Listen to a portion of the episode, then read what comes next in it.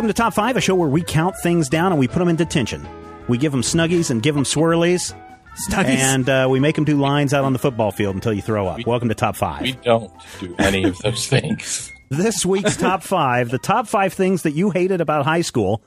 This was sent in from one of our listeners who said, hey, I'd like to hear about the top 5 things that you guys hated about high school. Oh, wow. So I said, okay. And you, and so with your producer skills, you derived a show out of that. Exactly. Although I'm making it a little bit different because I thought I'd probably give some perspective if we talked a little bit about our high schools before we got into our list so that people kind of had some kind of perspective. Mm-hmm. So for me, I grew up about 30 minutes to 45 minutes south of Lawrence, Kansas, which is in the eastern part of the state. But I grew up in a very small town. Our city was about 800 people. I lived about 2.5 miles south of that town. So I had to ride in either on the bus or ride in with my mom, who was a teacher at the school, which, you know, she was grade school. I was high school. Mm-hmm. Our high school was a combination of three smaller elementary schools from around the western part of the county to form one high school. And we barely would be a 2A school, which means I think it's 200 students is 2A school. Oh, who knows anymore. So we were relatively small, and this is in the mid-1980s. Our school was one hallway, lockers on both sides with classroom on both sides, an auditorium that was part gymnasium, part cafeteria, part stage for theater. Most of the students were farm kids. I mean, yeah, there were a lot of kids that lived in this town of 800. Most of them were farm kids. So when we are in the daylight savings time right now, and we're back to the school time, literally half the kids were involved in harvest or involved in some way with farming. And so it was a good thing that we had summers off because that's what people would do during the summertime. So that's kind of a little background about my high school, Pomona High School in Pomona, Kansas. Was your high school, they also have like the junior high attached to it? No, the junior high was actually attached to the grade school. So it was like kindergarten through like 8th grade or something? Fifth. Yeah, kindergarten through 5th grade was on one hallway of this building where the middle school and grade school were, and then there was three classrooms for 6th, 7th, and 8th grade on the other side. Now, after I left, they did some reorganization, and they built a new gymnasium the year after I left, and they moved the middle school into the new building that housed the gymnasium. Okay. So, you know, I'm sure, Zach, your school is very much like mine. My school is also very small. My graduating class had 24 people in it. Oh, yeah, then I got you beat. I had 30-some people in mine. Nice. Ours was split down the middle. It was 12 boys, 12 girls. Wow. Yeah, it was interesting. Everybody had a day for prom. Yeah. So, let's see. High school, very small, Western Kansas. Quinter is probably about 800 people. 1A school. Our junior high was actually attached, but our junior high, unlike most people I found out, was actually only 7th and 8th grade. Not 6th. Interesting. Which always, I don't know, mine always was off like to me. That too. Was it? Okay. A lot of people I talked to was like, oh, no, 6th, 7th, 8th was junior high. Yeah. I don't know. Just kind of the run-of-the-mill high school for Kansas. Most a lot of farm, farmers, lot of farm kids. Mm-hmm. Just the major sports, and pretty much, that's it. Okay. I don't even know how to describe it. It's just like really small. Yeah. Yeah, yours sounds, because our school flip-flopped between 1 and 2A a lot. Yeah, ours was back before they combined 1A, 2A. Like I don't even know if they do that now. No, it's all split. They did it for a while, but we would flip-flop between 1A school and a 2A school. Ours did for a while, and then when I got into high school, it was all 1A. The rest of it. You tipped them over. Yeah. Everyone, all the graduating classes started getting smaller and smaller and smaller and smaller. Yeah, and that's a big problem in Western Kansas. Yeah, except so they say now, like, down where like my siblings are, they're actually like growing. Oh, good. Which is interesting. Good. Yeah. Rodrigo, Mr. Did you flip between Los Angeles and Columbus, or were you always in Columbus? No, I went to high school exclusively in Columbus, Ohio. I went to a relatively small high school. That had more students than our entire towns combined. That had more students. Actually, it wasn't that big. Because it was a school that was built in the 70s. Ah, okay. So it had some size capacity issues. Yeah, so you couldn't get that many kids in there. Did they have trailers? No. I mean, it was kind of luck of the draw if you ended up at Centennial. Otherwise, you went to a bunch of, any other school in the district.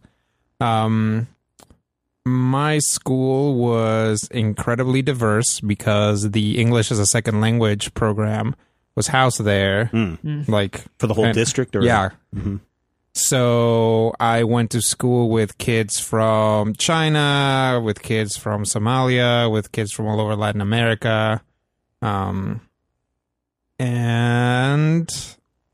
trying to think of what other kind of relevant general information. I mean, it was an urban school. Sure. Yeah, comparatively. It was smack in the middle of the city. Oh, cool. Not like downtown, but it was like, you know, there weren't any like fields or trees or anything around. It was like over here was a neighborhood, and over here was like one of the major streets of the city. Mm-hmm. Comparative. My school was probably 99.9% white. Oh, I think there was one Hispanic student, and that was about it. Matthew, what about you? Oh, I changed high schools a lot. Kept kicking you out, did they? Yeah, that's exactly what happened. I started out in Mitchell County at Beloit Junior Senior High School, which was oddly progressive in a weird sort of Midwest Kansas strange sort of way. And then each year I would basically downsize to a smaller school. I was in Russell for a while at Russell High School. Tellingly, when you walk out the front door of Russell High School, the first thing you see is the mascot, but the mascot is a bucking bronco facing the street. So as you exit school, the first thing you see is a horse is behind, which I found pretty appropriate for my stay in Russell. And then I downgraded to Lincoln High School. There were like 30 people in my graduating class, 300 people in the whole school, 1,300 people, depending on the time of year in town. Some people, more people lived there around harvest than not. Oh, yeah. It's actually, if you go look it up, it's legally referred to as Lincoln Center, Kansas, because there's a much larger city, Lincoln, Nebraska. But actually, this is fascinating. I graduated from not only the same high school, but the same physical plant, the same actual building that my grandfather graduated from in 1939. That's not too uncommon. I mean, the school, there's a lot of schools around here that are borderline 100 years old. And I know in Ottawa, the junior high, which used to be the high school, was built in like 1920. And when I was going there, and so there was a lot of activities that took place at that place. That's like 50 years apart. Yeah, that's a long time. Yeah. Oh yeah. So I guess for those of you I just found the total enrollment of my high school now is 800 students. Wow, that's a lot. Except it's super small for an urban school. Yeah, that's smaller than. But that's the whole town. Yeah, that's the whole town that I grew up in. I get that. That's smaller than Hayes High. Yeah. See, and that's the thing. Really, but it's a magnet school, right, or not? You said it was for foreign language. No. Or English as a second language. No. Yeah, that's not a magnet school. This was not a school where Americans went to learn other languages. This was a school where people from other countries went to learn English. Mm-hmm. So what is the population base in Columbus? Is it declining, do you know, or is it increasing? No, it's increasing. Columbus is now actually the biggest city in Ohio. Interesting that it's such a small school then for that size. Because I know my cousin, maybe it's not popular. She went to a school in Alabama. When she graduated, there were 300 people in her graduating class, and that would have been like 1,200 people total in the school. Yeah. So, yeah. I think it's again, it's because it's an old school. Mm-hmm. It was built in the 70s. Actually, the reason it was called Centennial High School is because it was built for the bicentennial. 76, 77, yeah. Yep. Cool. All right. So the top 5 things that we hated about high school. My number 5, jocks versus nerds, is probably a pretty typical one that people are going to have on their list or that people experience in high school. Ours was really, really different because the school was so small. We did have jocks and we did have nerds, but there wasn't. I mean, there were some really jerky jocks. There were like 5 jocks and 1 nerd, so it was like extra bad. Everybody was Stan Gable. No, because everybody was farm. Everybody was. I mean, the biggest classes that we had were wood shop and metal shop, or the most enrolled classes. There was actually a class that built houses for people in the community. Like the house that I grew up in that my parents had built, they had the high school kids build our house during class time. Yeah, we had there was like an advanced woodworking class that would go and like finish people's basements and do like roofing and stuff. Crazy. So those were like the top three classes. So everybody played, and we'll get into sports in a little bit, but everybody kind of played a sport. And if you didn't play a sport, you were the nerdy kids. But I don't, and so the reason why I hated that so much is because the jocks were the jocks were the uber jock jerks that would slam you into a locker, try to shove you into a locker, slap your books out of your hand. I remember one time, it was toward the end of the school year, and I was going to clean out my locker, and they had just shoved glass bottles, because Coke used to come in and Pepsi used to come in glass bottles, and they had stacked them all up in my locker, so that the moment I opened up my locker, all the glass bottles came falling out and shattered all over the hallway. And of course, I was the one that got in trouble with it. Yeah. And my science teacher yanked me out of the hallway, made me sit down. He goes, well, when everyone else is done cleaning out their lockers for the day, you may go and clean out your locker. So I was like the last person to leave school on that last day. So the jocks could be real jerks. But on the flip side of this, there were a lot of athletes who were really intelligent students. And so when it came time to do Quiz Bowl and math relays and that kind of stuff, a lot of us were on the same playing field. I kind of straddled both sides, where I did a lot of sports, but I also did a lot of academic stuff. So that's kind of where I sat. But the jocks versus nerds thing was always a problem, and that is why it is at my number 5. Yeah, interestingly, in my school, and I think this had something to do with our like colossal losing record, there just wasn't that much clout to being a jock. Yeah. Really? Ours was interesting because their sports was such a prevalent thing in Quinter that there certainly were like jock types, but also Quinter, we were like a lot of smart people did sports. A lot of the smartest kids would do sports as well. So we were all in Quiz Bowl together, and like acting and forensics were such a big deal that some of the people that played sports were also in forensics, so then we're all just like improvising and doing weird stuff together, or we're all just like weird at points. So it really, it did like kind of balance out too. But there certainly was, not to the degree you were saying, the kind of bullying that really happened in Quinter. I mean, the bullies were the ones that signed up for the Marines the day they turned 18.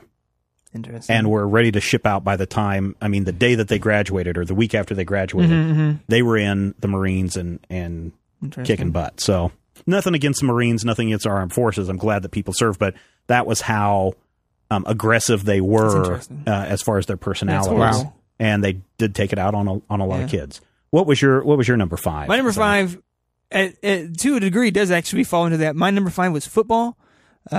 Because I really developed my hatred for football through high school, but that was because I played it for like 2 years. And so I didn't really hit puberty per se, kind of like when I got into college. Like I grew like 2 or 3 inches when I got to college, and I kind of like built a little bit. So imagine me probably 5 inches shorter and about 30 pounds lighter. Wow. And how tall are you now? Like 6'5"? It's like 6'2". Okay. And so I'm like playing football, and we do this when you're a freshman. You have to like get hit all the time, so I'm tiny and I'm not very aggressive. My dad's a football coach, by the way, so start Freuding up that. Wow. I get like just a crap kicked out of me. I like hated football the first year, but I did it, and I went out again next year, and I actually could find something I'm good at, but whatever. Like I stopped playing it for the next year, but then I liked filming football. Yeah, that's what I liked playing it. I liked standing on the sideline and filming, but playing football was horrible, and I hate it, and I really don't like the sport still. So high school football, you really hate? Yeah. I really hated playing football. You hated playing the football? Yeah, I really don't like football. Like period. Like I don't find it as enjoyable as I did when I was younger. Anymore. Okay. But that's just because from like July through November now, all I do is high school football, and so that gets really old. I feel that. Yeah. It's about that time of just like hatred of the sport. So that's my number 5, just football. What do you have, Rodrigo? My number five is specific. Okay. We had, starting my sophomore year, we had a pretty terrible principal. Mm-hmm. And she was terrible, like, from what I hear from the faculty, because by the time I got out of high school, I was actually, like, friends with some of my teachers, and they'd actually talk to me about some of this stuff, and yeah. Like, a lot of them hated the previous guy. Like, he was not someone who got along with the faculty, right? So a new principal came in, and the students hated her. Mm. But the teachers were fine with her because she wasn't that guy. Right. But I don't know if, like, maybe she had the expectation because we were, like, 50% minority, like, urban high school, mm-hmm. that she had to, like, treat us like we were at West Point or something like that. But, like, the very first assembly where we all came in basically to meet her, the first day of my sophomore year, she walked up to the podium and didn't say anything. And we were all high school kids, so we're like, joking around, you know, and, like, we are aware that she's over there. And then she, like, steps back and, like, steps back up. And, like, nothing happens. Oh, she was doing that thing. Yeah. And so she eventually, she says, like, the very first thing that she said to us was, when I walk up to the podium, you guys are supposed to be quiet. And thus started an adversarial relationship with the student body that never ended. Yeah. Wow. Like, she basically, like, you know, Centennial was a good school with mostly good kids. We weren't a bunch of truants. Mm-hmm. There was a lot of, like, drug or gang stuff going on at all. Yeah. We had some potheads, but that's about the worst of it, seriously. Right. And if this lady had taken one assembly to figure that out, she would have been fine. But after that, the student body was gunning for her. No, that's too bad. Yeah, it was actually kind of fun. My number five, a terrible principal. All right. Matthew, what do you have for your number five? Well, my thing is, I didn't hate high school. I actually kind of enjoyed high school as a general rule. It's not necessarily something that, you know, I ever would recommend to people. But as a general rule, it was kind of inoffensive. There wasn't anything, you know, terrible or people beating me up or, mm-hmm. you know, there was a general sense of other. But quite frankly, I've had that in a lot of places. Sometimes I have that at work now as a, you know, a 40-year-old. So, but I think my schools all had one thing in common, and my number five thing that I really, really didn't care for in high school, my number five complaint, since it's not necessarily a hate per se, is the fact that there was an absolute lack of diversity at any of the schools that I went to. Yep. Everybody was white, Volga German, redneck. And it was literally to the point where we had one girl in, I want to say maybe the 9th or 10th grade, who was, you know, she was one of those people who moves to town for half a semester and then moves away. Yep. And I always thought she moved away because of the fact that people were terrible to her. And the reason they were terrible to her was that she moved from California and she had a last name that ended in Z. And so people would make racist remarks about her point of origin that, first of all, were entirely wrong. But second of all, everyone seemed to think that this was okay to make fun of her because she came from somewhere else and her name sounded different. It didn't start with a PF, which is pronounced F. And I think that that really kind of built a dislike and a distrust in me of groups that don't have any other perspectives to them. It wasn't necessarily like a pervasive we hate everyone thing, because it wasn't like people would actively get up and say every day, I sure am glad that we're all a bunch of German folk. But there was just this quiet sense of, we are all a bunch of German folk, and anybody else we look at kind of differently and kind of weird. And I really hate that and distrust that thought process in a great many ways. Okay. I understand that. Mm-hmm. My community in my high school, when we get to number four, our community was very poor. The Franklin County is one of the poorer counties in the state of Kansas. So because of that, there was not a lot of money for the smaller schools. The county seat, big school, lots of money for that. But the outliers pretty much didn't get anything. So small, white, poor school. meant that we didn't have a lot of other things to do. So there was a general lack of sports. You had football, basketball, volleyball, track, and cross country. And that was it. Oh, wow. No soccer, no badminton, no tennis, no golf. I mean, soccer is a hard one to find in Kansas, period. Yeah, especially out here. And in the 80s, when they were first starting to introduce it, there was some talk about soccer, but no one was interested in it.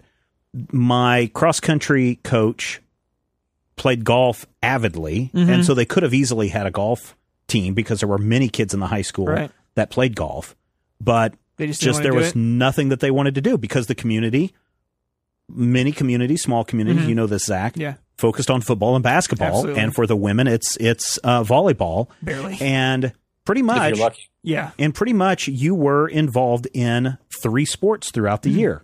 For me, it was cross country, and then I was a statistician for basketball because I didn't care for basketball that much. I went out for it for sure. 1 or 2 years, I forget.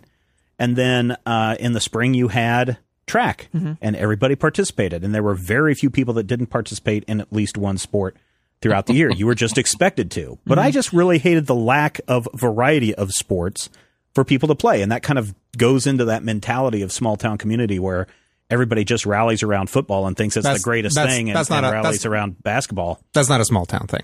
That's American. That's America. Yeah. And I just because I went to an urban high school, and all anybody ever cared about, yeah. sports-wise, mm-hmm. was football. Yeah. There were other sports, but you wouldn't know that unless you literally went to that high school. Yeah, but there was no lacrosse, no what kind nothing. Of sports did you guys have? We had... Are potato chips a sport? Because if potato chips are a sport, I had three sports. Nice. I had barbecue, wavy, and never mind. We had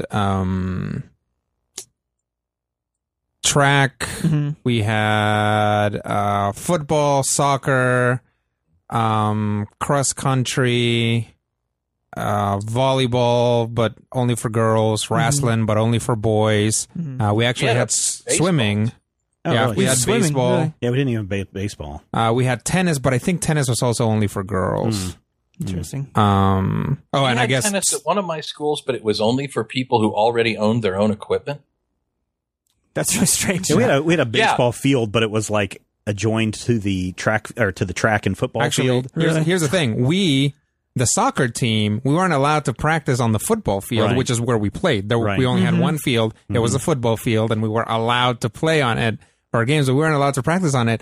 The soccer team, we practiced on the baseball diamond. Yeah, yeah. Oh, wow. Yeah, so it was like dirt. We were playing in dirt. Yeah, yeah. Yeah, I wish we had some more sports, or at least people were more open. I mean, volleyball was very big for the girls in our mm-hmm. school. The first gym that I played at before they built the new gym after I left was literally an old horse barn that had been converted into the gym, because many years ago when in the 30s, when the kids would go to the school, they literally would ride their horses and stable their horses at the barn. And it was literally a barn. Nice. And did your school have rodeo? No, that's a thing out here. That is a thing. Mm-hmm. Now, there were people who were involved in, the high school rodeo association. There were a couple of kids in my class that would go out and do rodeo and miss a couple of days of school because they were out doing that, but it wasn't mm-hmm. sanctioned for the school sport, right. but they were big into it on their own. There was also FFA and, It is interesting that there are kind of like regional things. Mm-hmm. Mm-hmm. I assume there's plenty of schools that have school hockey. Yeah, in the northern mm-hmm. United States and Canada, but mm-hmm. It's like obviously you wouldn't see high school hockey out here. Yeah, yeah. Our even though it freaking gets cold enough. maybe instead of just saying sports in my number 4, I should have said our gym, because our gym was literally had a peaked roof. Nice. And did it have a loft? No, it didn't have a loft. But you couldn't really throw really high passes on the side of the court because you would be hitting the ceiling. That's how low it was. Yeah. I see some really interesting gyms when we film basketball. Yeah, there were some really good gyms, and there were some horrible gyms. I think you two have a better perspective of what high school is like now. Where I went to high school, because mm-hmm. you went to a high school similar to that, I'm sure. Yeah. And you guys go out and both film at these really small high schools around the state. So. Yeah, it's interesting to see like no matter what town you go to, football is always the biggest. Yes. Yeah. But who actually has the money to invest in football? Because some there's a town up north that it's a field that they just like cut it out, and then like you dip down. It's just like, and they have like horrible lights, and it's our bus almost got stuck there in high school because it like rained. It was horrible. And some places are really nice. But yeah, some fields, nice some gyms. Fields are in at a slant. Yeah. Oh yeah, some fields are crowned so hard that they actually look more like a dome. Our track around the football field was just like pea gravel and mud. Oh yeah, so that's what we would run on, and then of course the rock would spill out into the football field, and of course there was barely any sideline. Yeah, so if you got tackled, most of the time you'd come up and be picking gravel out of your arm or something. So Zach, what do you have your number four? I gotta remember my number four. Kind of like Matthew, what we were going to talk about before we recorded, we didn't really hate high school. I didn't really hate high school. You guys didn't hate high school? No, I really didn't. No. Especially if I look back on it. Dude. It's not something I want to do again. Yeah. I would never want to go back. Yeah. But I had a lot of fun in high school because I just goofed off. I feel the same way. Actually, I pretty much came into my own in high school. I was bullied relentlessly. I moved to the United States when I was 11, and from there up until I got to high school, my life was hell. So if we ever do top 5 things we hated about middle school, it's all going to be being picked on for being Mexican, 5 through 1. But when I got to high school, everything just kind of started to click for me. So actually, high school was a pretty good time. Cool. Yeah. So my number 4 is I didn't have enough time for lunch. Quinter actually had really good food. I moved to Quinter in 6th grade from Eudora, which is up next to Lawrence. Yeah. We used to play them. I'm sure. Yeah. Food not as good. You don't get as much. It's kind of it's a pretty big school. It's like a 4 or 5A school. So you didn't get much food. Moved to Quinter. Everyone's complaining about the food. It was amazing. You got homemade rolls all the time. It's just good food, but there's never enough time because I like talking when I eat. I like having conversations. We goofed off. We did a lot of weird things. Yeah. And like weird experiments when we were in high school at lunch, like how many packets of sugar you could dissolve in your tea and weird stuff. So we never had enough time because we were hungry. We wanted seconds maybe. So there's never enough time for lunch. And that really just chapped me really hard. Oh. It's like, how am I supposed to conduct an experiment if I'm not even allowed to establish a control group? Or we had a TV. Oh, and sometimes we'd usually have like family feud playing. So it's always good family times. Food feud. I love family food feud. Yeah, that's my number 4. Not enough time for lunch. Rodrigo, what about you? My number 4, and you guys actually, this is something that the majority of you will probably relate to. Surprisingly, is that I lived very far away from my school. I'm told that the genius of the city of Columbus is that when they started outlining the city, they gave it all of these branches that were still the city of Columbus so that the city could grow naturally and engulf the suburbs, which is engulf a problem. And devour. Yeah, which is a problem for the suburbs to a certain degree, but it allows a more natural growth to the city. Yeah. Well, I lived on one of Columbus's tentacles, in a town called Dublin, which was very far away from. Can I do the Irish accent? Can I do the Irish accent? Sure, it's only 20 miles to Dublin Tyne. That's right. Thank you. You take the one bus and I'll take the other bus and I'll be there before you. Yes. And we'll be there half an hour before the devil knows we're late for first period. Dublin, Ohio, home of Wendy's, is where I was living when I was going to high school. But I was going to school in Columbus. So I would get up, like I would have to be at the bus stop, I want to say anywhere from an hour and a half to 2 hours before school started. And you guys know school starts super early because we live so far away that it was pointless to send a bus out there to pick up the 2 or 3 kids that lived in that neighborhood. So that bus spiraled his way into the city, picking all of these kids up. Yeah. But we were the first stop, so we had to be there so early, so insanely early. It was dark even in the summer. Even being out there in the summer, it was still dark when we were out there. Wow. I think my bus, when I took the bus, I was either I was the last person to be picked up in the morning, so it was like 5 minutes to get to school on days that I took the bus. But on the way home, I was the last person to get off. So school would get out at, what, 3:20, something like that. I would be lucky to get home by 4:30. Yeah. On the bus ride. There is. Yeah, same deal. Yeah. In Quinter, I never rode the bus because I lived in town. But people lived like 20 miles south of Quinter, and so they got on the bus at like 6. Yeah. Like, it just sounds horrible. Yeah. Matthew, what do you have for your number 4? My number 4 is actually kind of related to my number 5. It spins out of it. When I was about 7 years old, there were some major changes in my life that I don't necessarily go into. No need to really go into it. It's standard. Oh, you're a kid. Traumatic things happen. We move on. But from that point until I was probably, I would say probably a few months after I met you, Stephen, I spent a lot of time in my own head. And I'm really sort of fine with that. I mean, it's worked out for me in the long run. But in high school, I kind of just wandered around, and I'm relatively quick on the uptake, so it wasn't like I was one of the kids who didn't get stuff, and I didn't necessarily put a whole lot of effort into schoolwork because it was either easy or I just ignored it, and, you know, whatever would happen, happened. But there was something that used to drive me nuts every single day. The boys' locker room was also where our wrestling team had their headquarters. And anytime you would walk into that boys' locker room for gym or what have you, football practice, whatever you did, you would be greeted by a 14-foot banner with 2-foot-high letters that says, "Only the strong survive." And that was literally a mission statement for some of my cohorts and fellow classmates. And it was this huge, tough guy, you know, Miami Vice kind of, we're all real, you know, big jerks culture.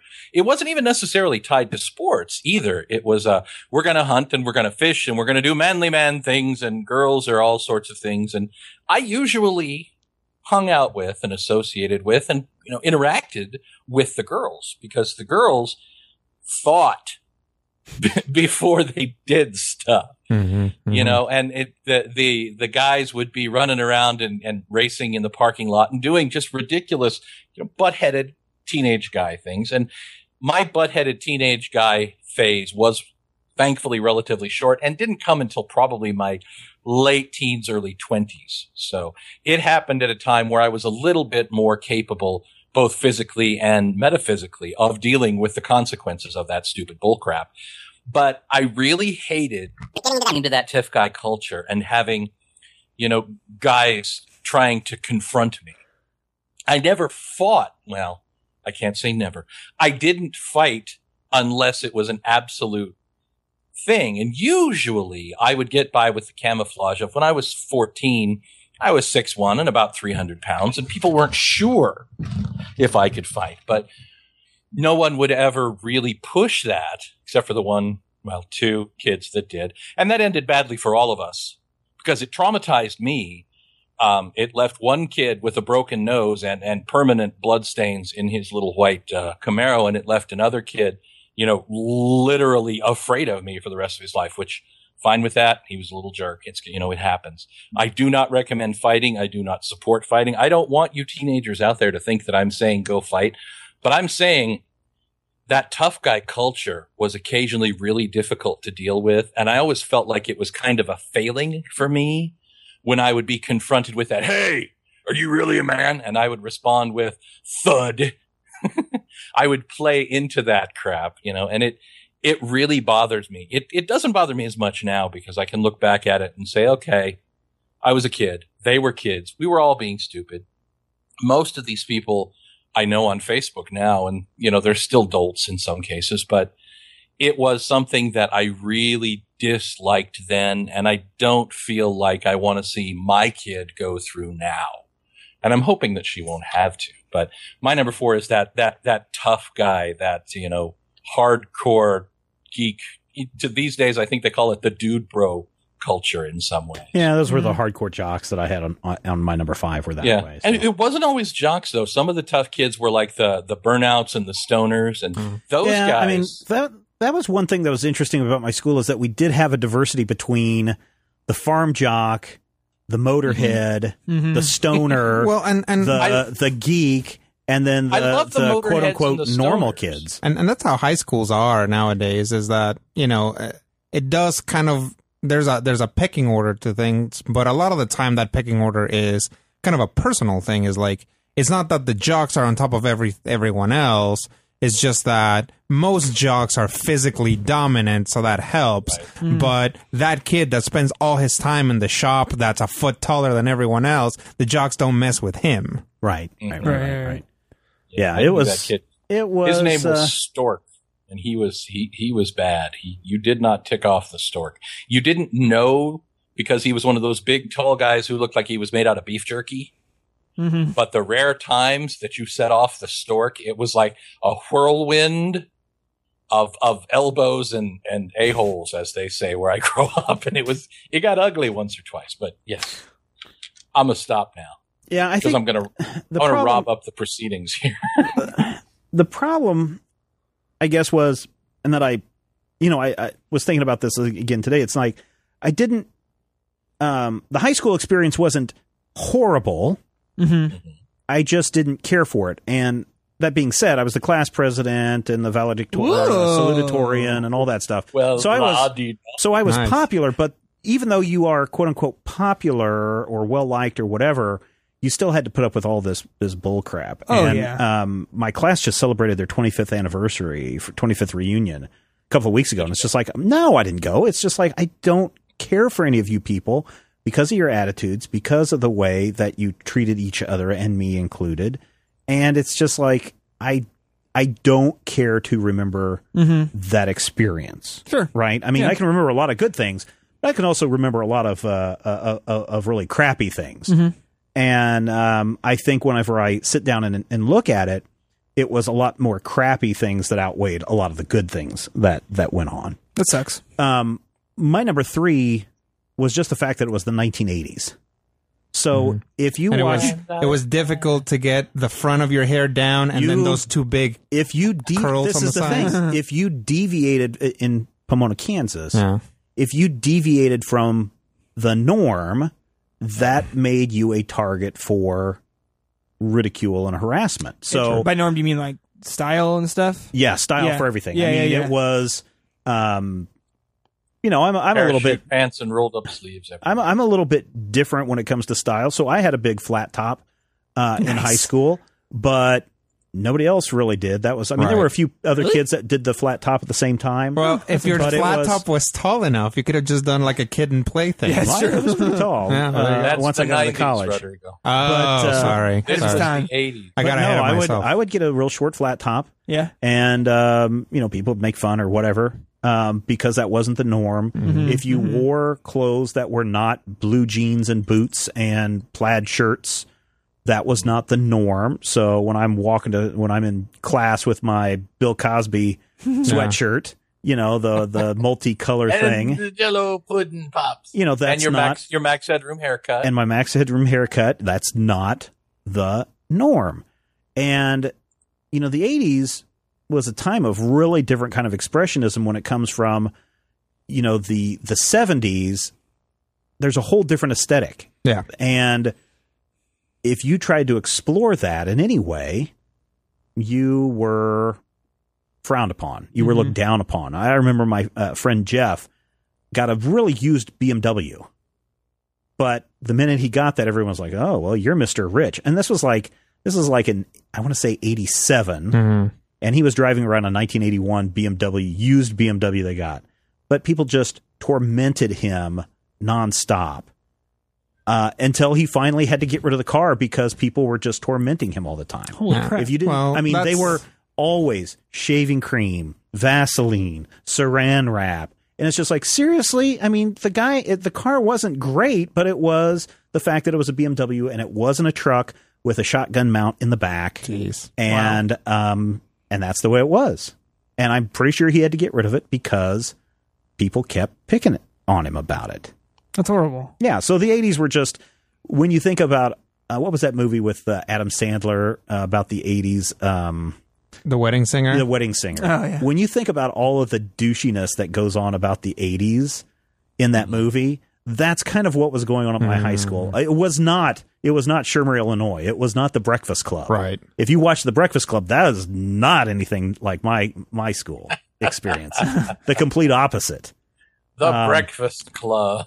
Yeah. So I think just the fact that it was the 80s was kind of a bad thing at that time. If you watch Footloose, if you watch Breaking Away, if you watch what was the one about the football player who was Rudy? No. The football player whose dad was working at the steel mill, and there was problems at the steel mill kind of thing. I thought that was Footloose. Isn't that Rudy? No, that wasn't Rudy. Maybe it was. Maybe the whole movies are the same from the 80s. But yeah, it's that kind of Rudy stuff. Rudy was from the 90s. You guys are... what do you have for your number three, Zach?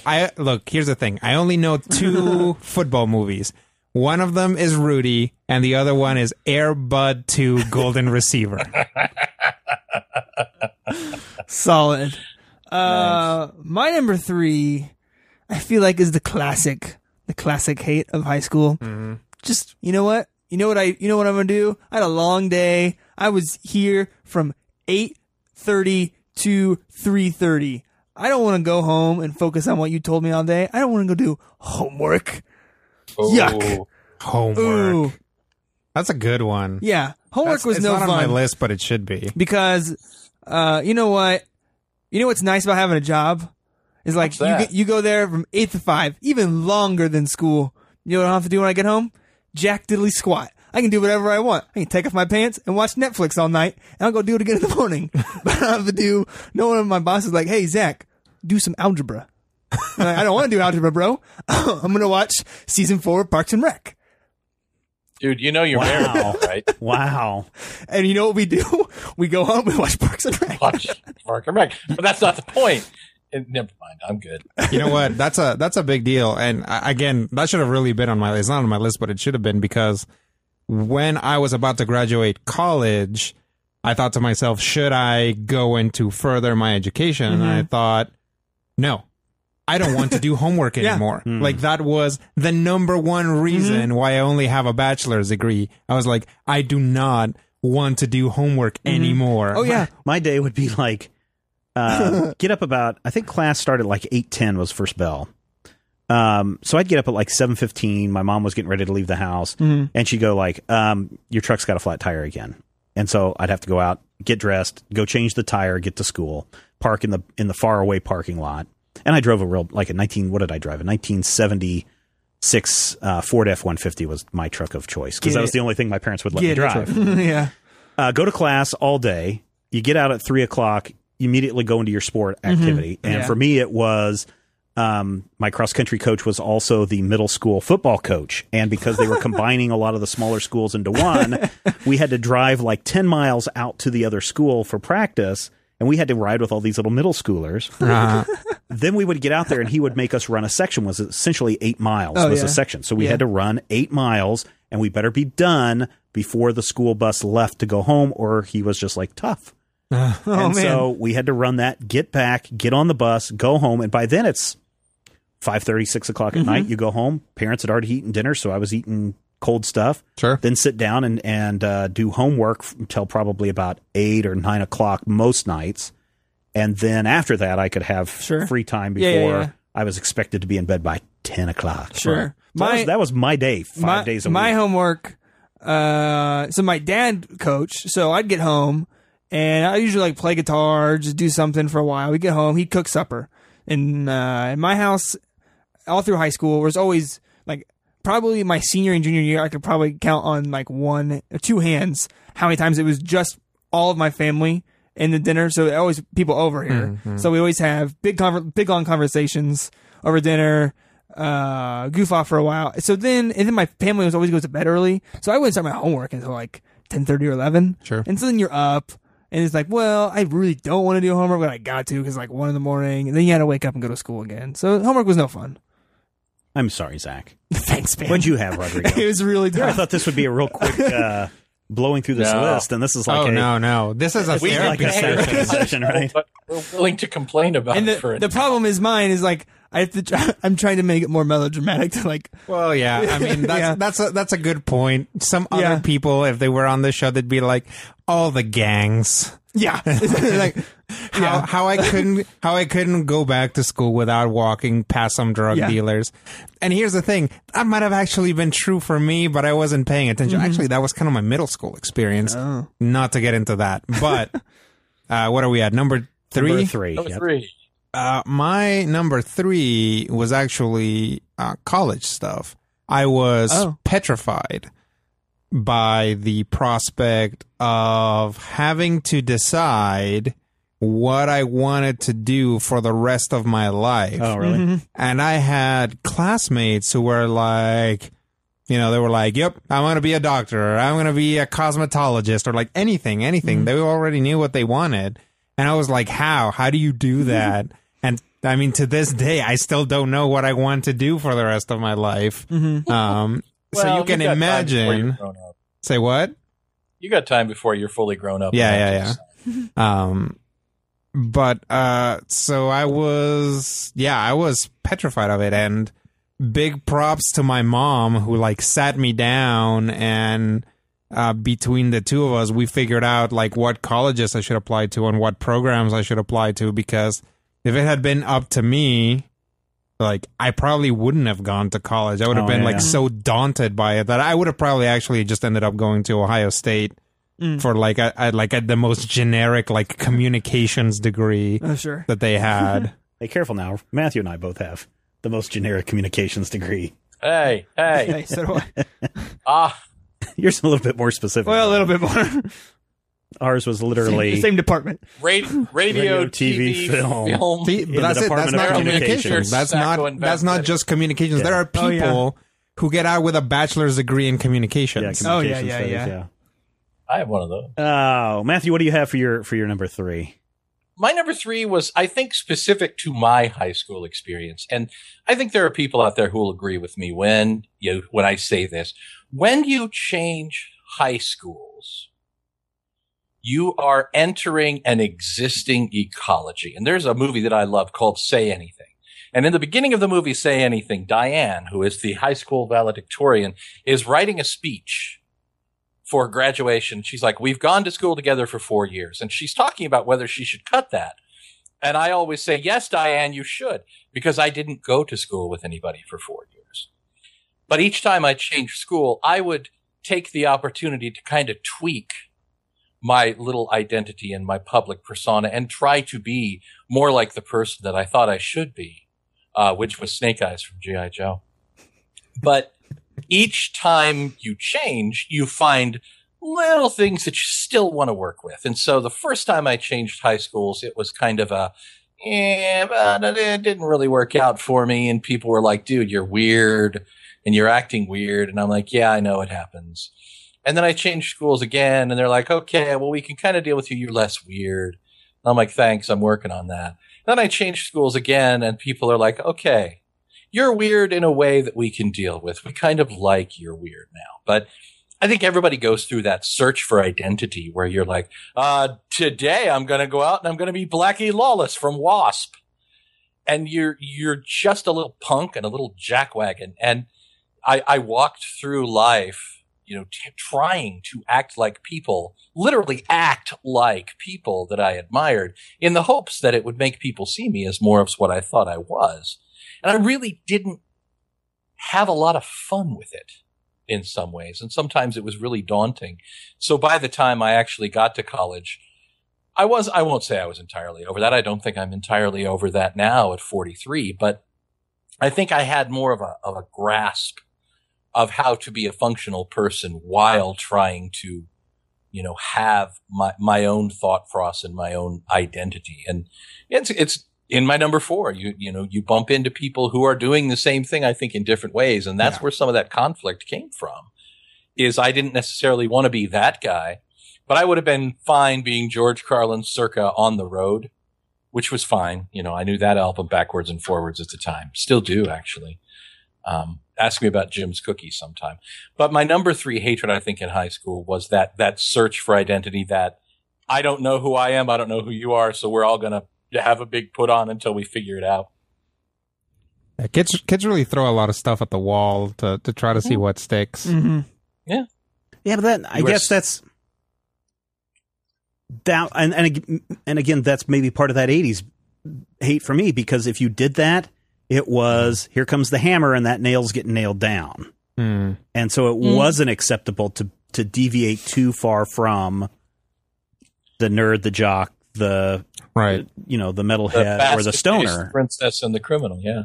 I mean, you really couldn't. I mean, I don't say you couldn't, but people who did were basically ostracized. By the time I went to high school, Saved by the Bell had done away with all that. Yeah, yeah, clearly that's clearly why '90s kids do so much better in the universe. I think.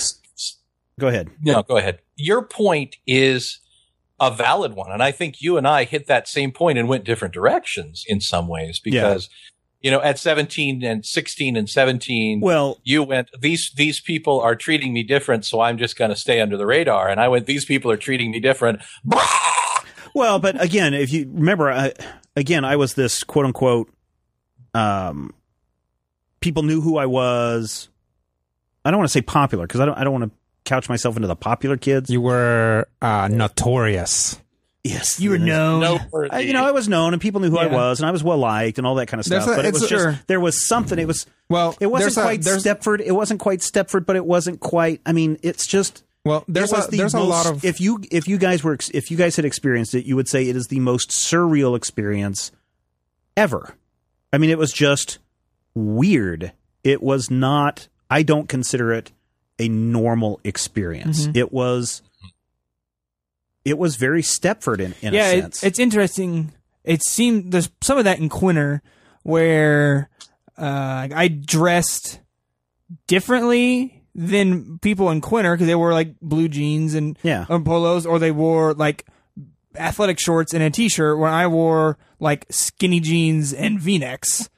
And so I definitely you were a proto-hipster. Yeah. I was like dressed differently, and it was called out.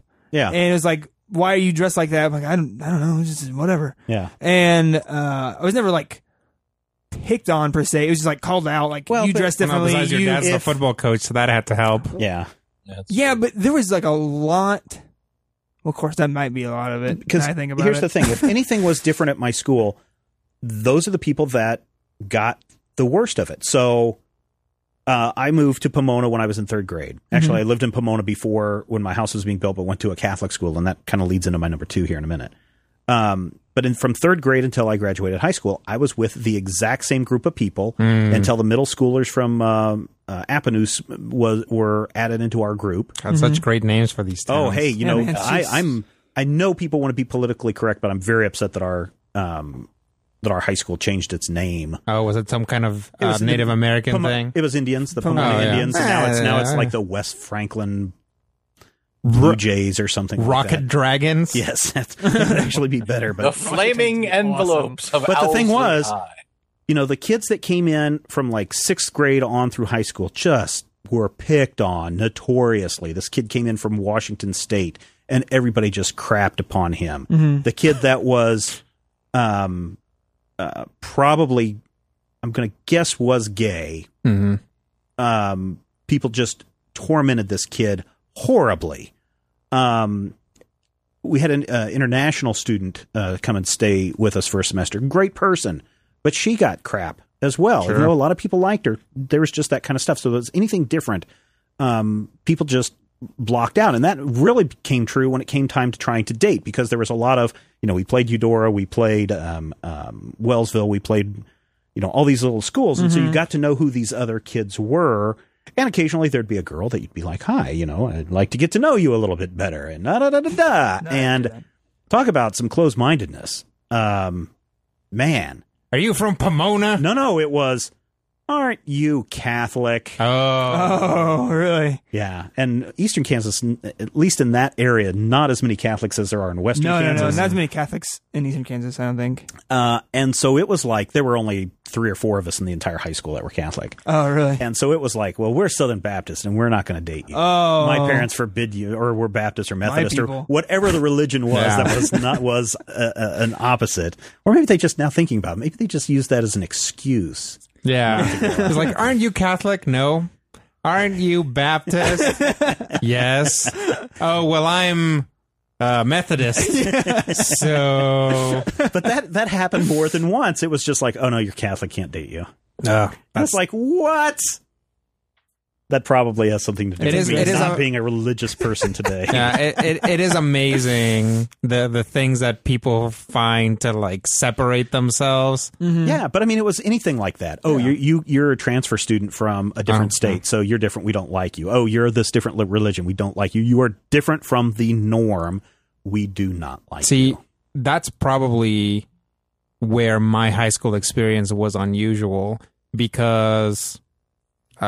my graduating class was the first graduating class, but not the last, mm-hmm. in which there were more non-American students than American students. Mm-hmm. My school, because of that English as a Second Language program, was hugely diverse. So just on nationality and language... Yeah.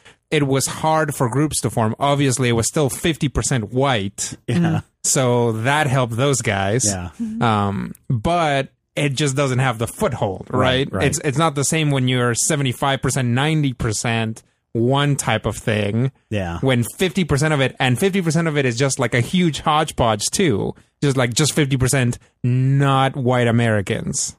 So my number two, just the whole inter-school...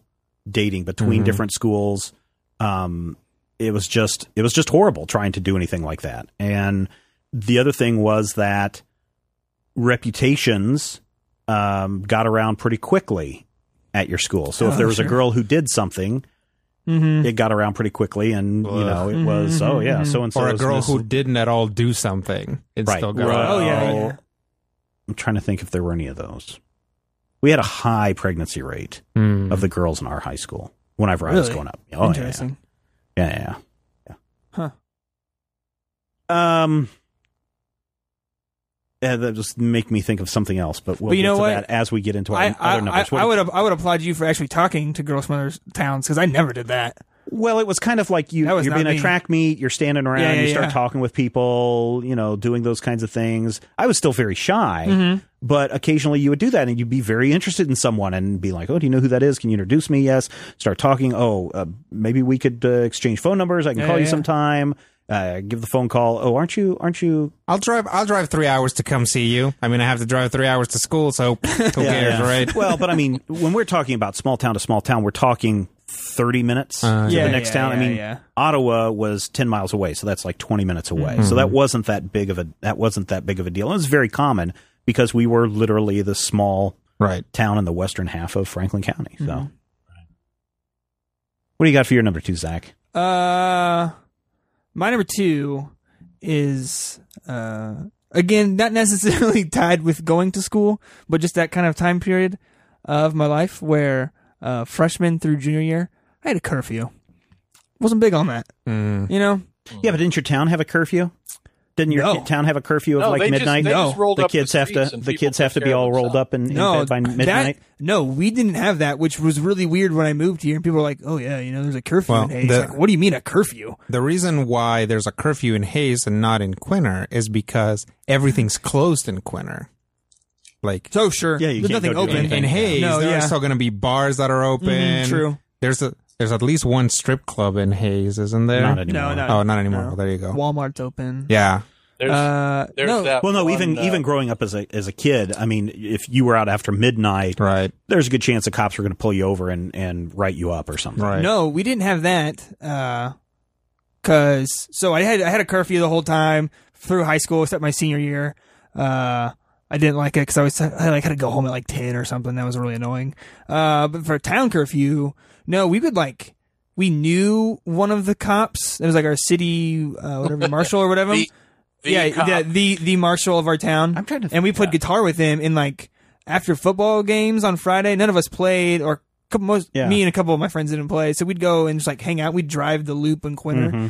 And he'd be out in Maine, and we just parked there, and we'd talk to him sometimes at 2 in the morning. We'd just hang out, and we'd all just go hang out on somewhere. We'd always be driving around, but there's never a curfew. I'm trying to think. At one point, I think we must have had a 10 o'clock curfew because there would blow a town whistle at 10 o'clock, and that was when that's when your kids had to be off the streets. People in Quinter would riot because most of them are in bed by 9. We had a 6 o'clock whistle. And a noon whistle. Yeah, no, we had a 10 o'clock p.m. whistle. I remember that going off. That's just real quick. A 10 o'clock whistle, you better be in. That's crazy. Yeah, but that was like 82, 83. I think by the time I graduated high school. Yeah, that was Footloose times. That was done. Yeah, it was Footloose time. I think there were secondary concerns in the area at that time, as I recall, because I remember that Son as well. Son of Sam. Coyotes. Son of Sam, what's going on? I don't think it was Son of Sam, but I think there was something in and around the BTK in the 80s? Maybe. No, that's 90s again, Zach. Hey, Zach, ask me my story. Ask me my story about the cop where I grew up. What's the story of the cop? She knew I didn't have brakes, so she never pulled me over for not stopping at the stop sign. That's nice. Now, and dangerous. Bear in mind, the stop sign. Oh, the only stop sign in the entirety of the city. Sure. City is the wrong word. In the entirety of the 8 blocks that comprise Lincoln Center. Rest of it, yield signs? Well, you can downshift and bang into the curb and you'll be fine. You don't actually need brakes. Oh, okay. What do you have? So curfew for you. Yeah, right? Yeah, I wasn't a big fan on curfew. What do you have, Rodrigo, for your number 2? My number 2, interestingly, so my number 3 is being freaked out by college stuff. My number 2 was my constant tormentor from my earliest schooling up until high school. And weirdly, the thing that set me free was college stuff. And that thing was math. I am bad at math. That might not actually be true. I'm actually okay at math, but I hate it. It's not fun except in very specific circumstances. There's not a lot about math that I like. Like when you spell boobies on the calculator. Yeah, no, that's definitely it. When he rolls 42 against AC, he knows my AC is 26. I was going to say when you get into theoretical mathematics, that's actually pretty interesting. But yes, boobies on the calculator also works.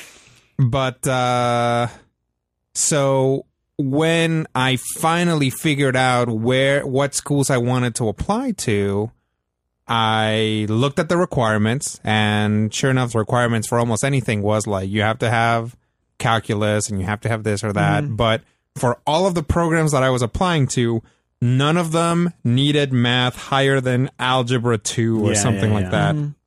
And I was like, oh my God, I had just taken pre-calculus and barely scraped through. And I was like, I don't have to take calculus. I don't have to take calculus. And I danced down the street because I didn't have to take calculus. And the math teacher, because my school was small enough that we only had one math teacher and a couple of college apprentice teachers. Yeah. She came up to me one day after, schedules had been decided for the next year. And she's like, I noticed that you're not on my calculus class. And I'm like, yeah, I don't have to take calculus for college. And she's like, you're going to need it someday. And I'm happy to report that as of now, I am 31 years old and I haven't needed calculus. Congratulations. Wait, so what's your hate? Math. Okay. I just want to make sure. I'm going to change my number 1 when we get to it, but Matthew, what do you have for your number 2? My number 2 actually spins out of my number 3, and it also ties into something you mentioned, Stephen. This is a story boobies on the calculator of a girl that we'll call Jenny. Okay. Her real name is Kelly, but we'll call her Jenny. And when we were 13 or 14, I had known Jenny for 7 years. In the 3rd grade, they pulled certain kids for the orchestra program. That was actually their gifted program, was picking 7 or 10 kids to be the grade school orchestra. So I was exposed to Jenny very early. She was a wonderful kid. She was smart as hell. She was, relatively pretty. She was a really great person. I liked her. I like her now. I actually talk to her on Facebook every once in a while. This is the thing. When I was 13, I went to my very first dance. And this is the point where everybody had paired off and people were starting to go steady. And I had not yet. And I had a terrible crush on this gorgeous little red-haired, redneck, obnoxious girl, actually. Loudmouth. I realize in retrospect that she's a hateful little person. And, I'm fine with that. I wish her well. But at this dance, everybody had paired off. And again, you know, we're talking like 30 kids. It's not a big school. Jenny made a point of stopping dancing with her friend. She didn't have a boyfriend yet. She was traveling. Her boyfriend was in Canada. You didn't know him. She came over to me, danced with me. She made a point of making sure that I felt welcome, that I felt like part of our group. She was a really, really nice girl. I liked her. And about the time we were 14, she started getting what they refer to as boy crazy. She likes boys, and she liked kissing boys, and she liked hanging out with boys. And the kids in our school, I think, invented a lot of stories. And her nickname became 99 cents because the story went, that's how much you had to pay her to do stuff. And I hated this. I was so angry about this, but I never stood up and said anything. And there were times when people would start making the jokes, and I feel like I fed into that to try and be part of a group. Mm-hmm. And that victimization of this wonderful girl who grew up to be a wonderful, thoughtful, sweet woman. Love this girl to death, even 30 years later. That is my number two hate about high school. Not just the fact that it happened, the fact that people ascribed a reputation to this girl for the perfectly natural process of becoming attracted to someone of the opposite or, hell, your own gender. I don't know. But becoming attracted to people you're attracted to and wanting to act on that, wanting to have a boyfriend and do boyfriend things, she became a slut in people's minds, and they made a joke out of this, and nobody ever called anybody on this bullcrap. Nobody ever said, stop it, you're being ridiculous. Nobody said, you know, this isn't funny. Nobody said, hey, we're all interested in having sex with somebody too. We all just played into it and made it a big joke. And the fact that her reputation became a big joke is my number two hate about high school. I cannot forgive 14-year-old me for some of the things that completely, you know, not necessarily even initiated, but being a part of some of the stupid conversations and things that had she heard, if she heard, I don't even know if she did, even if they were true, were reprehensible, hateful things to say about another person. So that's okay, dude. You didn't know any better. I know I didn't know any better, but I feel like I need. Sometimes you feel like you hold yourself, especially your younger self, to a little bit different standard. Sure. And you just want to punch yourself in the face for being a little punk. Yeah. You know, it's not something that keeps me up nights, but it's something that I try to remember when I'm dealing, you know, with other human beings, and especially what people say. Yeah. They know about other people. Being a kid is a mess, and the biggest reason why it's a mess is because everyone's a mess. All teenagers are just trying so hard to get something, and they don't even know what. And it is just like winding up a bunch of wind-up toys and then throwing them into a bucket. Yep. I mean, it's just like noise and banging against the sides, and nobody knows what's happening. Well, I don't know if that also falls into and ties in with Matthew's part about being punks, is that at that age you think you know everything, right? Yep. Oh yeah. And you don't. I mean, my class, people think I'm joking when I say half of them were in jail 2 years after high school. One for murder, one for intimidating a witness, another for drug dealing, another for, I forget what else. I mean, the list is really long, but it's like, oh, so did you hear about so-and-so? No, he's in jail. Oh, did you hear about so-and-so? No. He's in jail, too. He's in jail. And it's just like, what the heck? It's a different jail. That being said, there are some fine people in my class, and if they listen to this, I'm sure they're going to hate me even more, but that's fine. I don't care. Well, if they're listening from jail, you're fine. So long as they don't get out. No, I think one of them is out. Crap. I was going to have lunch as my number one, but Zach already used that. But I am going to build on Rodrigo's about the hatred of math. I hated that we didn't have enough. Advanced enough math? We didn't have enough. I mean, algebra 2 is where it ended. Whoa, we had seriously? Geometry. We had geometry. I think it was. Is it algebra, geometry, algebra 2? We didn't have pre-calculus. We didn't have calculus. We had a physical science class, and we had a physics class and a chemistry class, and that was it on the sciences side. We didn't have anything advanced because there weren't enough kids. Now, the last year, my senior year, somehow our science instructor, we had two science instructors. One of them did physics and some of the higher end math stuff. The other one did algebra and chemistry and the physical science. Mm-hmm. But one year he figured out some way of creating an advanced science class for like advanced students. So all of us who were seniors were all in this class together, and we were all, you know, we had a good time in that class, mm-hmm. but it still wasn't what it could have been. Yeah. I mean, it was barely covering. And our science teacher is a nice person. He's a nice guy. I liked him a lot. Probably my most loved and hated instructor in the school at the same yeah. time. But we just never were able to get really into advanced topics. And I really wish that that we had done a lot of that. So the lack of advanced college level courses disappointed. So you guys couldn't get like concurrent credit in high school for college? No, that I don't think that thing was even thought up. Happened? Mm-hmm. Not in the 80s. No, that came around in the 90s. Yeah, mm-hmm. yeah. Because I'm trying. Maybe there was a pre-calculus class. Maybe there had to have been a pre-calculus class, but I don't think I ever took it, and I don't know why I wouldn't, because when I came to do college tours, I was going to be it was either a physics major or it was going to be media studies. Mm-hmm. So we would have had to have had that stuff, but we just didn't have the facilities. We didn't have the budgets to do that stuff. And it was really disappointing, just like a variety of sports, a variety of advanced classes was disappointing.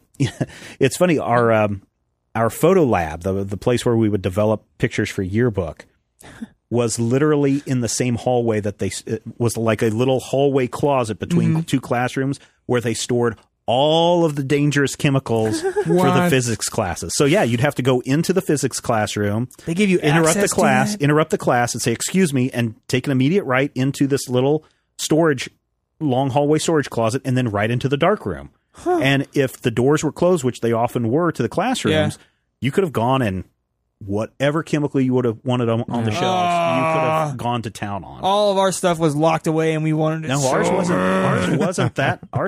that way. Oh my gosh! I mean, we did some. Maybe that should be stupid things. Maybe that should be another top five. Stupid things you did in high school would be fun.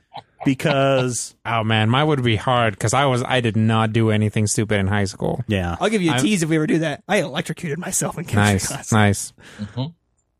Yeah, let's just say even though there were two classrooms going on simultaneously on either side of that dark room, there was some stuff that went down in that dark room that was, and then we're talking about a dark room that is like half the size of this bathroom in here. Oh yeah, that's how small it was. Yeah. Wow, tiny. So anyway, that's my number one, lack of advanced classes. What did you have, Zach? My number one, Matthew already actually did it for number five, but I wanted to kind of hit on it too, was because it's something I've really noticed since I graduated high school more and thought about it, was the lack of diversity in my high school. Not just race, but just... anything, like people thoughts, politics, like religions... Just ideas about the world in general. TV shows that you watch. Oh, yeah. Yeah, and it really kind of sucks now. I look at it and be like coming to Fort Hayes at the college, which is not necessarily a very diverse university. It's probably more so than maybe some people think, just because we have we have a lot of Chinese students, and then a lot of people from surrounding states come to Fort Hayes. So you got that right. Mm-hmm. And even that is like crazy more diverse than Quinter is. And so something Quinter, like they have both kinds of music, country and western. Yeah, and so something like I would have been nice looking back on it. Would have even if they were still just white people, if they were something different than the white people that we had, would have been cool, because then you get different thoughts and ideas in the school, and you're going to learn about different people. It was nice when we had a lot of foreign exchange students come, so we had a couple of students from Germany come over, still white, but they're from Germany. Yeah. Someone from Brazil came. He was really cool. He was always fun because we convinced. We were mean, like, psychologically to people. Oh yeah. We convinced a kid that his the foreign exchange students from Brazil, his watch could talk to him. And he would tell him the time, and there's like the nice things. He would say nice, and he would like compliment him, or in school, or he'd ask him a question about history, and he would give him an answer. And we convinced someone in my class. Wow, our senior class invented a foreign exchange student and had all of these other students in the school. And granted, it was a very small school. Had all the other students convinced that this was a real person. The person was always showing for like almost a whole year. The person was always showing up late to class. That's why you never saw them at assembly time. They went off campus to go eat their lunch. And then they had some program that they did in the afternoon. And that's why they were gone by the time classes were out. So you never saw this person. Who did you convince? It was easy because we who did you convince? Just like other all students? The other students, yeah. And we had some of the faculty were in on it too. That's awesome. Because one time they let us use the public address system. And what was her name? The student's name was like Effie. Oh man, I forget her name. They actually Oliver Kloshoff. No. It was like Effie something. I forget what her name was. But they actually Benjamin let us Dover. Use the PA system one day to call Effie out of her classroom to come down to the office to take a phone call. And we were all looking out the hall. You could see these heads poking out the hallway to see where Effie was, who she was. That's amazing. And sister Eileen Dover. Yeah. Yeah, we did a lot of those. We that's a long story. Anyways, I wish there would have been more diversity in Quinter. That'd have been great. I've like told Aubrey that like I want to raise a child in a school that is more diverse, so we have to move. Because I feel like it's not going to be that hard to be more diverse. No, it's not. I just think that would be better. And like familiarize people. Like there are people different than you, and you should learn how to get along with them. Yeah, you should come hang out in Pauline. We actually have 2 schools. Oh man, yeah. Rodrigo, what do you have for your number one? My number one has actually been touched on, I think, by almost everyone. But it was really kind of the bane of my existence when I was in high school, even more so than math, and that was the emphasis on sports. I mean. It was pervasive. It was problematic, like in every way. It's like it was first off unfair. Like the football players got to eat out once a week. Like they actually would like take them to a restaurant, and like feed them. And it's like, first off, none of the other sports got that. And second, none of the other activities got that. It's like I was in theater and band and all the other lame things, academic team, like you name it. If it was dorky, I was in it. We didn't actually have an AV club, but if we did, I would have been in it. I wasn't in yearbook. You would have been it. Yes. I probably. Actually, we did kind of have an AV club in that the art teacher had a video camera, and every once in a while we would take it and just joke around and do stuff. So I guess I kind of was in the ad hoc AV club. But in any case, like here's how bad the emphasis on sports was. This is kind of apocryphal as to how it actually happened, but I'm pretty sure that like I had my 9th grade science teacher, like the general science teacher, was also the football coach. Yeah. And I'm pretty sure that he was the science teacher because it was more convenient to the school to hire him as a teacher than it was to just hire him as a coach. Absolutely. And yeah, we didn't have any specific coach. Yeah, you always had to teach. And they, I'm almost certain that he taught science because that's what was available at the time, and that's where they put him. This man knew nothing about science, not even a little bit. He would say, like, and I remember this so vividly because I sat next to like this really good friend of mine who was a really smart person, and we just knew things about science because we had taken science before. There were like science classes in middle school, and we watched shows on PBS and like anyone can absorb more science. Hey, Mr. Jones, did you know that the Earth revolves around the sun? It was kind of like that. Here's some gems. That's heresy. Burn that boy at the stake. Here are some gems. That's one time, we had this science book, and he was reading from it, and it was about meteorology. Yeah. So it's like, meteorology, here's where it comes from, blah, blah, blah. And his summary of it was... meteorology is called meteorology because people used to think that all weather was caused by meteors. Oh, man. A science teacher actually said that to me. This is not a joke. This is the sort of thing that, like, if you saw it on a sitcom, people would be like, no, that's too much. But no, this actually happened. There was this one time where... he was like, okay, so when something gets cold, it contracts, and when something gets hot, it expands. He's like, that's why water contracts when it freezes. And it's like, and here's the thing. Yes, that is a special thing. One of the many amazing properties of water is that it does the opposite from most things. Water expands when it freezes. Yeah. Obviously, everybody knows that. I remember looking over at the girl who sat next to me and being like, what? What? Did he actually just say that? And her just like being completely baffled by it. And there was this kid who sat next to her, and he thought this was hilarious, and he raised his hand, and he's like, yeah, I actually did that experiment, and yeah, water totally contracts when it freezes. He's like, thank you, Andre. And then just, like, continued with this. They were like, this is a school. We're supposed to be learning stuff. Who is this person? Did he just sneak in here? Is he sleeping here? Is this his house? And no, what it was is that he was the football coach, and they had to put him somewhere. Yeah. You had to give him a job. Wow. Matthew, what do you have for number one? We've actually gotten really deep, and we've got a lot of complaints for guys who say that we don't, with the exception of Steven, that we don't hate high school. And I think that we've looked at, kind of a sociological... If you went and talked to high school me, I'd be like, yeah, man, I love high school. High school is great. Dude, look at all these things that I get to do. To high school you. But honestly, I think immediately back, after high school, yeah. And I guess the other thing that's somewhat disappointing, and again, I had friends in high school, and I still talk with them, at least one of them, on a very regular basis. But the fact that all of them still live within, 30 miles of town. That's not Dude, necessarily a bad thing. It's not, but... That blows my mind, though. Say what? When people I know who graduated with me, went and got degrees in case they were like, oh, what are you doing? I'm in Mac Corner. You got an engineering degree. What are you going to do there?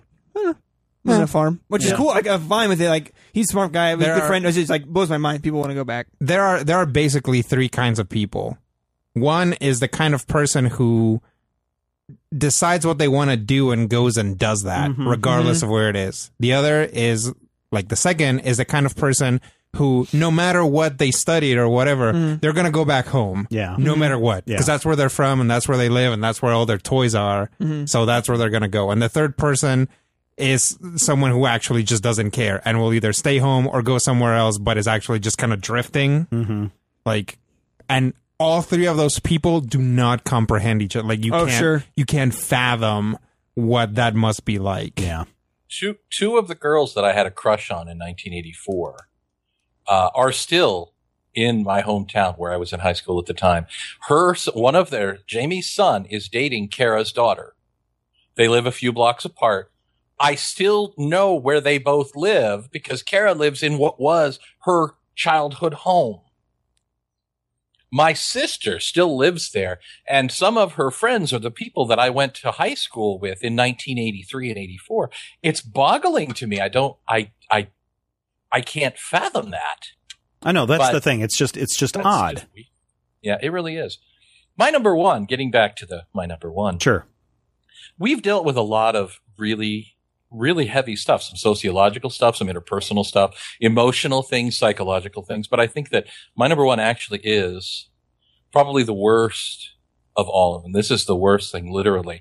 All of the high schools that I went to, all of the people that I interacted with, the single worst thing that I encountered between the years of 1983 and 1989 when I was in junior high and high school. The most heinous thing during those years, the thing that I cannot forgive anyone for any reason, is the career of Bryan Adams, starting with 1983's Cuts Like a Knife, which goes, da, da, da, da, and then he had This Time, which goes, da, da, da. And eventually, Bryan Adams decided that he was going to release a song called Summer of 69. Now, in 1969, Bryan Adams was 5 years old. This is not a song about the year 1969, Stephen. Do you know what this song is about? It's about when he got his first real six string. Bought it at a five and dime. Dirty. He played it until his fingers bled. Your subtext isn't even subtext, Bryan Adams. Me and some guys from school had a band and we tried real hard. Jimmy quit. Joni got married. Single Bryan Adams song sounds exactly the same. From 1984 to the year 2014, when I speak to you right now, on August the 19th, 2014, he's announced a new album. And you know what it's going to sound like, Zach? Da-da-da-da! That's what it's going to sound like. That is why my number one high school thing that I hated, Bryan F-word Adams. Wow, man, you got issues. Man, that was mic drop. Good Lord. You got issues. And also, you know, all that other stuff about deep learning and growing up and all that crap. I thought that song came out in 1970 and he was just talking about like last year. Yeah, man. Yeah, remember last year? That was great. Last year was good. It was good times. Yeah, I song about it, man. Yeah. Look, I just got my six string and I've been playing it all year, so now I can actually write this song. Yeah. Good thing it only has three chords.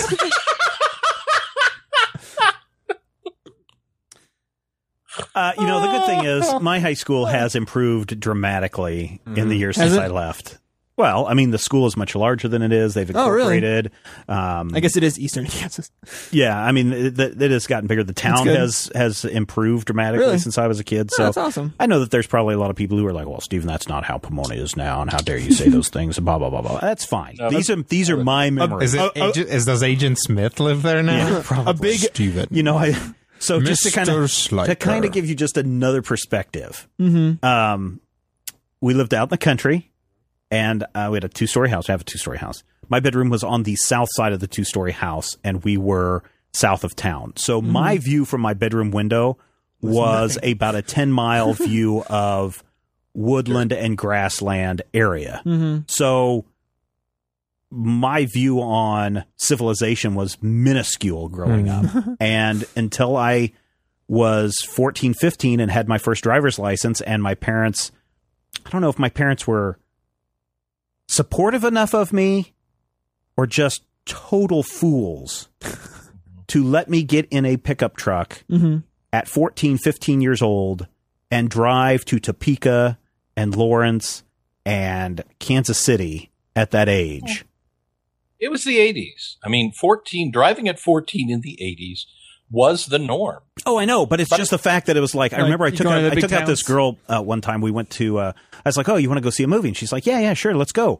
And the first place that we went, the movie, we had missed it or it was sold out or something. And so she had to call her dad, and she was like, Dad, is it okay if I stay and get home a little late? We're going to stick around and try to get the 8:30 movie. And the dad's like, yeah, but where are you at? And she was like, we're in Overland Park. And your dad's like, he took you all the way up there. And it's like, that's a 45-minute drive. And it's just like, I'm looking back, I'm like, I don't know if I would let my 14-year-old son drive to, that's the equivalent of driving to Salina almost, of what was going on today, or allowing your 14-year-old to go to Wichita when they're from a smaller community. At that time, you know, in 1984, it was also on Saturday the norm to, you know, give your child breakfast, throw them out of the house, and tell them to be home by dark. I mean, that was the way. The grass ain't going to cut itself.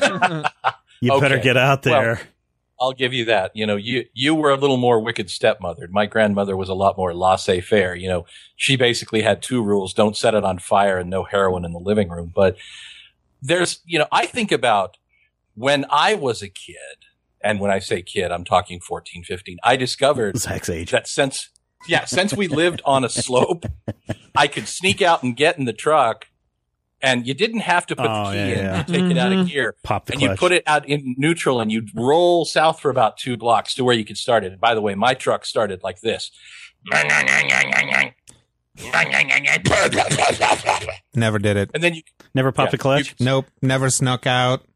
Never disobeyed my parents. I never snuck out. But my parents were also like, yeah, just tell us when you get home. That was my dad's only thing. He's just like, just tell us when you get home. I was like, didn't care what time it was, so I could go out and drink after a football game or something, come home at 2 o'clock in the morning to go, hey, Dad, I'm home. Oh, okay.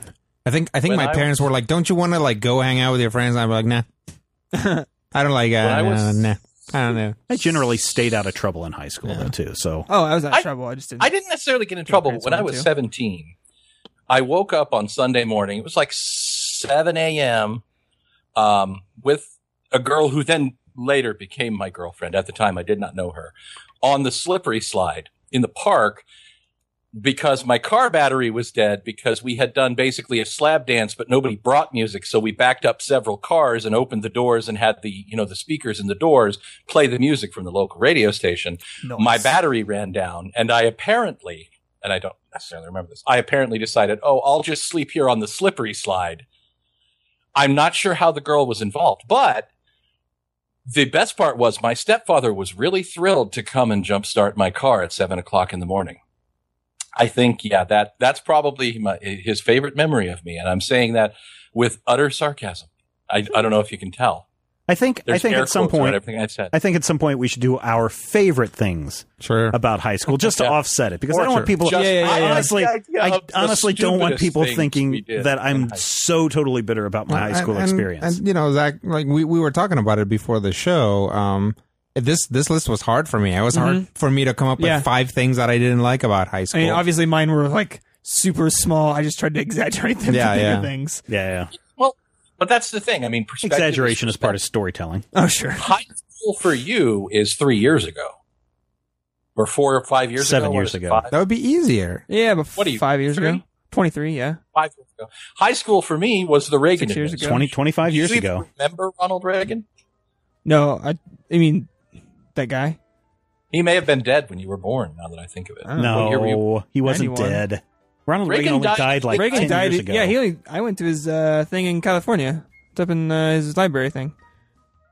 Oh, well, clearly he must have been alive if you went to his library. Come on. There's no libraries before I was born, Matthew. All right, listeners. Certainly not. No one was alive, man. We have shared the top 5 things that we hated about high school. It's your turn to head over to majorspoilers.com. Use the comment section and share your top 5 things that you hated about high school. And I promise in a future episode, 4 or 5 episodes from now, we will do a top 5 things that we loved about high school. You can look forward to that. At which point we'll realize that we don't have 5, and we all did. I can think of 5 very easily. Very quickly, I can think of 5. So, listeners, you take care of that. We'll take care of this. Why? Because everybody loves a list, and we will talk with you soon.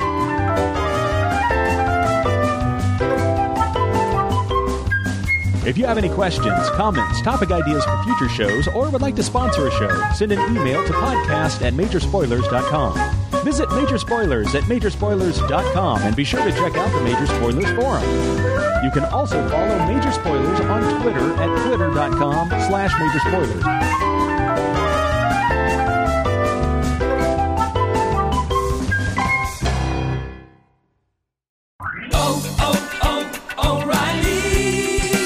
You need parts? O'Reilly Auto Parts has parts. Need them fast? We've got fast. No matter what you need, we have thousands of professional parts people doing their part to make sure you have it. Product availability. Just one part that makes O'Reilly stand apart. The professional parts people. Oh, oh, oh, O'Reilly Auto Parts. So, you've got an idea for a business. The store of your dreams. There's just one thing to figure out. Everything. That's why Shopify's all-in-one commerce platform makes it easy to sell online, in person, and everywhere else.